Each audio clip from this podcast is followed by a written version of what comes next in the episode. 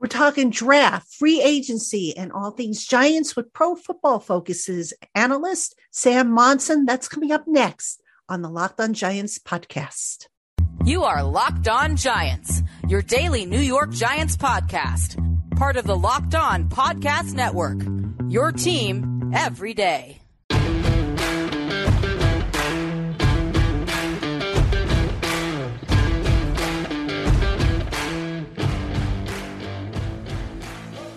Hello, New York Giant fans, and welcome to another edition of the Locked On Giants podcast, part of the Locked On Podcast family, your team every day. I'm your host, Patricia Traina. Happy Friday to everybody. And as promised, I have as a special guest today, Sam Monson, uh, Pro Football Focus. We're going to talk draft, we're going to talk free agency, giant needs, salary cap, all kinds of great stuff. Sam's a fountain of knowledge, and I'm absolutely thrilled to have him on the program. I believe for the first time. I think this is our first time together, Sam. So yeah, welcome. I think so. Welcome. Yeah, thanks for having me. Thanks for having me.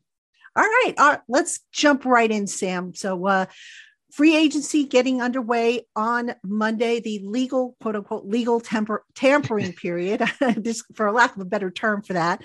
But um, I want to start off by getting your take on the strength of the free agent class versus the strength of the draft class and how it relates to the Giants' needs? Yeah, I think obviously it depends what positions you're looking at, um, specifically whether the draft is stronger, whether free agency is stronger. Generally, though, I think it's a pretty weak free agent group. Um, it was obviously made to be a little bit weaker as well with the franchise tags that, that took some of the better players off the market. Um, but it is not a particularly strong group of free agents, particularly at the top where you know the, the marquee free agent signings are, are usually around. There aren't that many of those guys this season but i think there are quite a lot of sort of lower priced you know bargain types of free agents that will be able to come in and help teams throughout the nfl and sort of ad- address positions of need. And then when you get to the draft i think that's very dependent on what position you're looking at. There are some spots where the draft i think is very strong particularly at the top and then other positions where it is not a particularly good draft class. When you look at the Giants' needs, I think we can probably all agree that linebacker is one, cornerback's probably another, interior defensive line depth, interior offensive line depth, receiver, a big one. I mean, you know, obviously, if you're Joe Schoen, you don't want to go crazy spending in free agency. But when you look at the draft class, there there seems to be some of these positions just seem to be really deep like the cornerback class is said to be deep. The running yeah. back class is said to be deep. The interior offensive line class i believe is said to be deep. I mean do you see better value going draft as opposed to free agency in some of those positions or is it about equal? I think it because we're, we're probably not talking about the kind of big marquee free agents, the guys that typically command the kind of crazy money those are the contracts when you look back at them on a, in a few years time that everyone kind of looks back and goes, ah, I kind of wish we hadn't done that. You know, that, that one didn't really work out well. But the free agent deals that are always the best value are like the second wave of free agent deals, the cheaper money that is just better spent on players that can still be important starters or solid contributors, but aren't going to break the bank and, and, reset the market at their their position. Um, and and we've sort of reached a trend now, I think, where teams are actually starting to target those guys in the first wave of free agency. So they're not waiting for the second wave. They're not waiting until the marquee guys get out of the way and then come in with the, the second wave. They're going straight for them. So look at the Bengals last year where they needed to overhaul their offensive line. And on day one of free agency, pretty early, they had locked in two starting offensive linemen that would have been seen as sort of tier two free agents, but they did it right away. And I think the Giants should be looking to do a, a similar kind of thing. Um, and because I think they have so many needs on this team, it would be easy to look at what happened last year, get a little bit carried away, and sort of say we're a player or two away from contending. But I think everybody is aware that they kind of overachieved a bit last season. They still have some work to do with this roster they can afford to target you know multiple or the same position in multiple ways and and get free agents and draft players in and, and try and really make a, a big leap forward i want to talk about the receiver uh, group for a moment here because probably this is one of the weakest receiver groups in free agency that i can recall Yeah. There have been mixed um, opinions about the draft class at receiver. I think it's heavily favors the slot receiver as opposed to the big X receiver that the Giants need. What about the potential trade market? How is that shaping up? And do you think there are some guys there that maybe the Giants should be looking at? obviously DeAndre Hopkins is the one kind of big name out there that that's clearly available from a trade standpoint and does tick those boxes of being that true number one X receiver, that alpha that can come in and completely transform a receiver corps. I don't know if there's as many options as there were the last couple of seasons where we've seen some sort of huge trades made. But you know, the Bengals are talking as if they're going to keep Tee Higgins in addition to the the Joe Burrow and Ja'Marr Chase contracts that are going to be coming down the line. I would certainly, if I'm the Giants, be testing them on that. You know, pick up the phone, offer them a first round pick for Tee Higgins. I think is you know there, there wasn't a better first round pick spent a year ago than the one used to acquire AJ Brown for the Philadelphia Eagles. Tee Higgins could potentially come in and do the same thing for the Giants, and if it was going to cost a first round pick, I think that would be well worth um, doing and it would be kind of a profit for the Bengals in terms of draft capital that they spent to get him. So as much as they're saying they want to keep him around, if you're the Giants, I would absolutely make that offer and, and see if they're bluffing or if they're they would be true to their word. Another receiver I would be intrigued to inquire about is Brandon Aiyuk from the 49ers.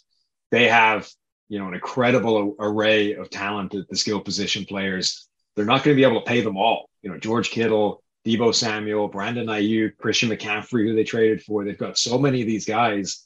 I I would be interested to see if they would be willing to move a guy like Aiyuk in a trade. So I think, yeah, you're not going to get that guy in free agency. You know, they just don't exist. Um, Jakobi Myers is maybe the best free agent wide receiver in this class. And, you know, he's been shown the last few years when he's been New England's number one, he's sort of used as the the reason that they need a true number one wide receiver because he's good, but he's not going to be that guy.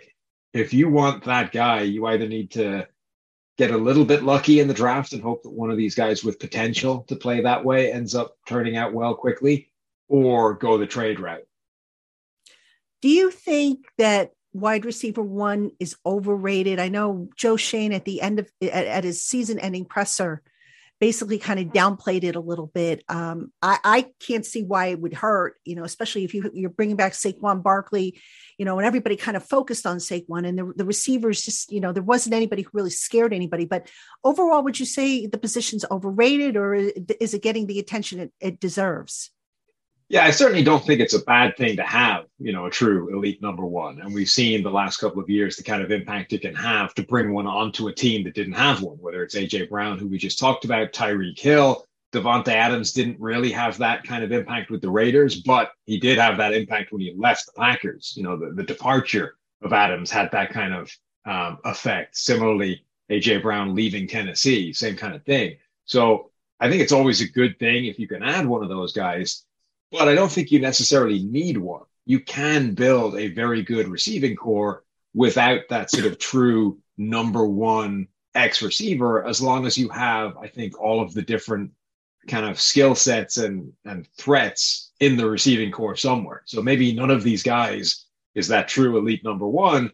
But if you have somebody with speed, if you have somebody that can work the slot, if you have somebody who can uh, run horizontal sort of option choice routes over the middle, as long as you've got all these pieces put together, you don't necessarily need one guy that can do it all. Hey, Giant fans looking for a delicious treat but don't want all the fat and calories? Then you've got to try a Built Bar. What makes Built Bar so good? Well, for starters, they're covered in 100% real chocolate. That's right, real chocolate, which means they taste like a candy bar, but without the sugar, the calories, the fat, and all the bad stuff. Most Built Bars have about 130 calories, four grams of sugar, and a whopping 17 grams of protein, making them taste good, but also good for you. And now you don't have to wait any longer for a box to ship from built.com. Just pop into your local Walmart or Sam's Club and grab yourself a box. You can thank me later. Sam, just looking, uh, if we could, at um, the draft, the Giants are set to draft 25th as of right now in the first round. usually when you get to the bottom of the first round, the grades start to cluster a little bit. Based on your early assessment, um, do you see that happening to where maybe, you know, several guys are going to have the same grade, forcing the Giants to take uh, best position available as opposed to best player or do you see maybe even a scenario where the you know there's so many so many guys in a cluster that maybe the giants can even afford to trade down yeah, I, I, think that second point is maybe the, the most interesting one is when you start to reach the the late part of the first round, that's when that clustering of, of prospects that you talked about suggests, well, we can trade back, pick up some extra draft capital, another pick, another swing at this, and get a player that's not materially different from the one that we might have been taking at the pick we stayed at. So absolutely, I think that teams that are positioned around the Giants, just as a general concept, should always be starting to look to trade down and maybe um, improve what they can get out of the draft with that with their picks. Uh, but it also means that potentially you are going to get players at certain positions where there is strength just uh, available. So I think there's going to be probably um, a corner that they like available with that pick maybe uh, the Giants are slightly they're they're more interested in interior offensive linemen more than uh, tackles. There's almost certainly going to be one of the tackles available there, but maybe that's the start of where the interior linemen start coming off the board as well. Whether it's O'Cyrus Torrence, the the guard from Florida, um, or or something like that. Uh, I think potentially there'll be a really good wide receiver there as well because this draft doesn't necessarily have you know, the next Ja'Marr Chase in it, but it does have a bunch of these guys that might be going low in the first round rather than at the top of it. Outside of the quarterbacks, where do you anticipate which position that is? Do you anticipate maybe there being an early run in the first round? Yeah, I mean, outside of the quarterbacks, I think the first sort of non-quarterback off the board is is going to be Will Anderson from Alabama, and then I think once he's gone, either edge rusher or cornerback is probably going to see a run early. I think once teams have decided now is when we can draft the first corner, I think you'll probably see a flurry of them go off the board. It's a case of when the first guy can go. And then edge rusher, I think, you know, Anderson's going to go. Tyree Jackson from Texas Tech is another guy that a lot of people think really highly of. Once he's picked, I think you might see teams kind of scrambling to get the next few guys that are ranked at that edge rusher position. Let's talk about value in the draft. You know, um, obviously, if you trade down, if you're the Giants, you trade out of round, excuse me, the first round, you give up the fifth year option to retain the guy, but there's some value, obviously, in day two, day three. Where do you see the, the the best value for the Giants, and maybe what round right now, or what position, or maybe some players that you could give us to, as being, you know, really good value picks that nobody's really talking about right now? Yeah, and I think the thing about the fifth year option is the strike rate on those guys lower in the first round isn't great anyway. So it it might be a sort of advantage that you that people um, maybe overrate as something you you desperately need to have. Uh, the, the, the data says that at that stage in the first round, the chances of you actually using that fifth round or fifth year option is not as high as people think it is. So you're probably better getting the extra pick, sacrificing that fifth year option. And then if you hit the guy, it's still a good thing. You just sort of have one year less flexibility. Um, so I think definitely trading down is always a good option at the end of the first. Yeah, I, I think they're going to be in a good position to get one of these um, receivers. I think whether it's the bottom of the first round or the top of the second round, you're probably going to have seen um, Jordan Addison from USC gone, Quentin Johnson from TCU gone, Jackson Smith-Njigba from Ohio State gone. But at that point, then you start to get into the Zay Flowers from Boston College. I think the, the evaluations are a little bit all over the map on him. There are some people that like him as a first round pick. There are some people that, that are a little bit lower um, on him that, that, might have him in the second round, but I think he's going to come in and, and make a difference to an NFL team there's also a bunch of these sort of smaller receivers at that point. Josh Downs from North Carolina, um, Tank Dell from from Houston. This sort of group of smaller, speedy receivers that probably ply their trade in the slot at the next level, I think, are all going to be good value towards the bottom of the first and top of the second rounds. Do you see the NFL passing game kind of gravitating more towards the smaller slot receiver type guys as opposed to the, you know, the big tall skyscraper guys? I mean, to me, it just seems like that's becoming, you know, less and less the case. And these slot receivers are becoming more versatile in terms of what they're asked to do. I think that's part of it. The other thing is, I think it's just a supply and demand thing. Like these are the players that are coming into the NFL from college. It's been a couple of years now where it hasn't been a particularly good group of the sort of prototypical X receiver, the guy that's six foot three, 215 pounds, and you know runs a four three. There have been a few of those guys in each draft, but they generally haven't been the best receivers. And I, I don't know if that's a sort of trend with the college game that these slot receivers are they're playing more in these spread offenses. They're able to sort of be the dominant force within those offenses and therefore be the best receiver available, or if it's just a run of a couple of years where that's kind of been the case. But you know, Ohio State had Garrett Wilson in the slot, and then they moved him out wide to accommodate Jackson Smith-Njigba, who was seen as a better option there. Like they're almost the slot guy at Ohio State is sort of becoming the feature receiver in that offense. And I don't think they're alone in, in that being the dynamic. Going back to the defensive side of the ball, linebackers is definitely a need for the Giants. What's your opinion overall on the draft class in, at inside linebacker? Yeah, the bad news is it's it's not a good one. our guy uh, Mike Renner, who does the PFF draft board and is our main draft analyst, he says it's the worst linebacker group he's seen come into the league since we've been grading. So PFF started grading college in 2014, and this is the worst collection of linebackers he's seen come into the league. When you look at these guys, just from a body type standpoint, they're all long, thin, lightweight. They're not the sort of prototypical linebackers. And I know, you know, the Giants have moved on a bit from the days where they had this sort of six foot four, 250 pound, like almost hard cutoff that they wouldn't look at a linebacker who didn't tick those boxes, but they still kind of want linebackers to look a little bit like that. And most of this group does not. Um, the one name I think that really helped himself at the, the combine is, is Jack Campbell, the Iowa linebacker, who does tick those kind of boxes and, and had a, a really, really good workout and maybe propelled himself up towards the top, towards the top of the linebacker group and towards the first round, given the relative lack of strength at the position. Do you see maybe then a trend where safeties are starting to to be asked to play that pseudo linebacker role? Yeah, I mean, I think generally the the entire game is trending smaller and faster. You know that that's been happening for a long time, and I think it's continuing to happen.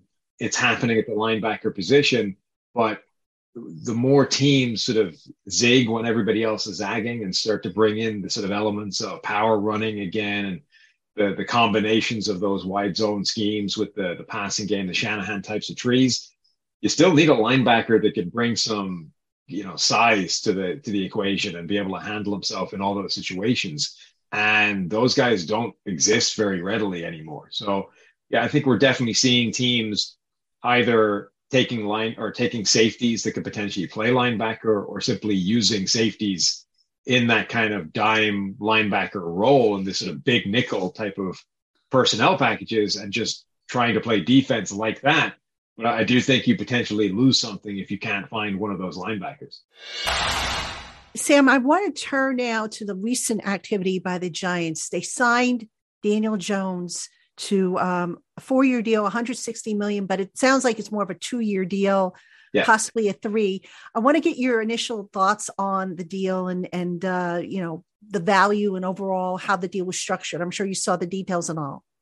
Yeah, it's interesting. They they've essentially bought themselves cap flexibility for the next couple of years um, at the cost of a greater commitment to Daniel Jones by both financially and in terms of number of years. Like to me, the, the year that Daniel Jones just had, which was uh, an improvement over previous seasons, which suggested, given the help around him, that he can be the quarterback of the future um, with Brian Daboll at the helm. It's tailor made for the franchise tag, you know, for particularly the non-exclusive one, the, the 30 something million dollar one. You put that that tag on him. Nobody's going to give up two first round picks for Daniel Jones, and you get one more year to see how much better he can play. If we give him a couple of wide receivers, if we continue that offensive line getting in the right direction, and year two with Brian Daboll as the head coach, let's find out where the ceiling is. Um, but that costs you $15 million ish of salary cap space to do that. So they've essentially said, we are confident enough that we believe with all those things, he can be better next season and, and go in the right direction that we're willing to, to pay effectively $48 million of, of commitment and, you know, the extra year to get that $15 million of cap space back. Like it's an interesting sort of balance between like what is the best bet to make here, which is effectively what we're talking about. Like which is more likely to happen. Daniel Jones doesn't get any better and you kind of regret the deal that you gave him, or he does get better and all of a sudden you have him on a what ends up looking like a really cheap deal in a couple of years' time if if everything you thought could happen pans out it's almost like you know they threw out the first three years of his career and they started over with Daboll and Mike Kafka in this offense, and they said, okay, you know they're taking it step by step. I mean, the way the deal's been structured, that's what it kind of reminds me of. So they've got they bought themselves another two years for sure because there's guaranteed money in the first two years of the deal and if he outplays it they can rip up the deal and start all over again but i think they also realized that they didn't really do him any favors as a franchise with not sure. putting talent around him. I mean, would you agree with that? Oh, absolutely. I mean, it, it's it's very difficult to argue that the season that he just had is his ceiling. Like he, there's no way he can get any better because immediately, if you improve the wide receivers he's throwing to, if the offensive line gets better, um, you know, four fifths of that offensive line was a weak point last season. Andrew Thomas was the one guy playing fantastically at left tackle. The other four guys were various shades of problematic. Like if that line gets back to average, if the receivers are above average, it should immediately transform Daniel Jones. The, the, only thing is we don't know by how much. You know, does that add 10% to his performance? Does that add 50% to his performance? And figuring sort of projecting that out, I think is a a very difficult thing to do, but is like 100% what they're basing it on. You know, they obviously think that there's a pretty good chance it has a big effect on what he can do, and therefore we're willing to give him that kind of deal. What about the situation with Saquon Barkley. I mean, next to Daniel, I can't think of another player on the team that has been such a uh, divisive force amongst the fan base. A lot of people, when Saquon was drafted number two overall in 2018, people were like, "Why?" You know, I know I I, I understood why they did it, but I was in the camp of get trade down and get an offensive lineman. So here we are. You know, f- five years later, Saquon Barkley gets the the franchise tag. Supposedly, he's looking upwards of. Uh, 14, 15 million. I don't know how true that is, but you know, where do you see that contract situation? How do you see that playing out? Yeah, Saquon's a he's a very difficult case study because, like you said, um, it was divisive from day one. The analytics people, in particular, were you know hating that as a, a draft pick. Um, they wanted him to go quarterback, and the funny thing is, the quarterbacks they would have been looking at none of them worked out really. Uh, Josh Allen, I don't think was ever really in that conversation, but Darnold obviously was a, a, complete miss, and and so theoretically, therefore, Saquon Barkley was better than um, the Sam Darnold pick. But Saquon has also kind of shown how little effect a running back can have on an offense if nothing else is functioning. If the quarterback isn't there, if the blocking isn't there, if the passing game isn't there, the running back can't carry that by himself anymore. Um, and then you get into the idea of, well, how much is too much to pay a running back? And I think the franchise tag is actually about the ceiling. You know, one year, 10 point something million dollars. That's probably about the maximum you can afford to dedicate to a running back before it becomes paying money that you're just not going to get back in terms of investment. Um, so for them to keep him around for a year and, and, try and improve everything else, I think makes some sense once you've locked up Daniel Jones. I I don't think you can go to the big deal that he wants, the 14, 15 million dollars a year long-term contract because they just can't justify that money. You know, you, you need the offensive line to be functioning. You need the money for the receivers. This $15 million of salary cap flexibility we've just been talking about. Well, if you then start spending more of that on a running back, now that's less money you have to positions that we know moves the needle more. So I, if I'm the Giants, I let him play out this year on this on the franchise tag, see if he can make a huge difference to the team this season, and then probably let him walk and try and um, get younger and cheaper at the position going forward. Do you also take into into consideration his injury history? You know, when you when you look at the overall picture. Yeah, I mean, not specifically to Saquon, but running back is a position that gets injured. You know that they in, in a funny way, it, it, it's it's hard because you know the the kind of data and the cold hard business side of this says you just you don't want to give a running back that second contract, particularly if it's a big one, because they're they're kind of at their best in that first contract. Their durability, you know, reaches the end towards that time as well, and every now and again you're going to find an Adrian Peterson that's just an absolute genetic freak and can you know come off an ACL and lead the league in rushing and win MVP and those kinds of things and do it for a decade, but they're so rare. And most of the time you're going to end up with the Zeke Elliott contract, which is almost immediately you're lamenting giving him that deal and kind of you're now stuck with it for a while until you can get rid of him. So, but the flip side of that is like no position deserves to be paid more money than running backs. Those guys take a pounding every single game. They, you know, have the shortest careers of other positions because they just get beat up all the time. So I, I, think when you reach the point where you're talking about a second contract or big money, even if it's not specific to Saquon, that the, the injuries he's had, you just have to be aware that like at this point, like a lot of tread has been taken off the tires, you know, and you, you're running the risk that that is uh, an eventuality after you sign that deal. Yeah, I I'm curious to see how that deal plays out for sure. The other free agent that hasn't gotten a lot of airplay, kind of been on the back burner because of the Daniel Jones and Saquon uh, contract situations. Julian Love, the safety. Mm. Um, depending on who you believe, Julian Love is is looking for upwards of eight million plus. Um, I've seen numbers thrown around for, from the Giants' perspective perspective, five to seven million. What is his value? And if they can't reach a deal, I mean, how catastrophic would that be given the depth that might be at free agency and the depth that might be in the draft? Yeah, he's definitely a player that I think uh, they would like to bring back, and I think they should try and bring back. He was a, he's been a good player for them. He's been a versatile player in that secondary. He can do a lot for them and fit in in a lot of different ways, and that's always a useful thing to have in the secondary but you're right. It, it, does come down to valuation and, and, what exactly you put on that. Um, I think when you're starting to get up towards $10 million, it's maybe a little bit rich for him. Um, but yeah, that's, that's going to be a difficult one because there are definitely safeties available in the free agent group. Um, it's, it's maybe not the best group of safeties in the draft, but depending on where they pick, uh, whether they trade back or not, they might end up getting a guy that could come in and be a day one starter it would be a gamble, you know, to let him walk out the door for the sake of saving a few million dollars. Maybe they end up doing it, but I think he's the kind of core defensive player you should try and build around and try and keep in the, the building.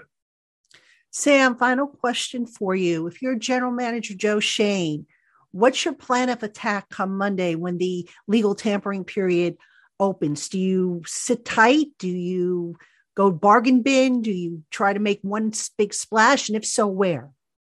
I'd like to kind of take the approach that we talked about earlier with the the Bengals last year. Like identify the offensive lineman that you really like on the interior. Um, maybe you're not going to go for for giant money, and start talking to those guys right away. Like there, there's no reason to wait. One of the the guys I think that would be a phenomenal signing for them is Isaac Seumalo um, from the Eagles. Now, not only do you bring in a potential starter who can make your offensive line better, but you also weaken Philadelphia.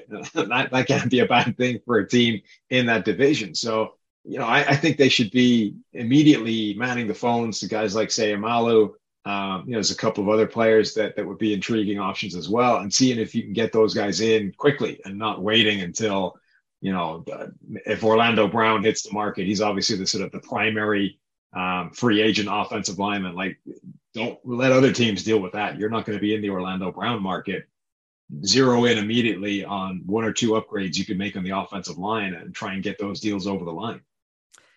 Yeah, it's going to be interesting. I don't think the Giants are going to be big players in free agency, but they are going to probably add. I think that the focus for Joe Schoen is going to be to bring back some of the guys that he had last year. Can't bring back all of them, but definitely want to upgrade certain positions. But I would be surprised if they make a huge splash, kind of like what they did last year, where they were bringing in guys left and right on short term deals, you know, the cheap bargain bin type of deals.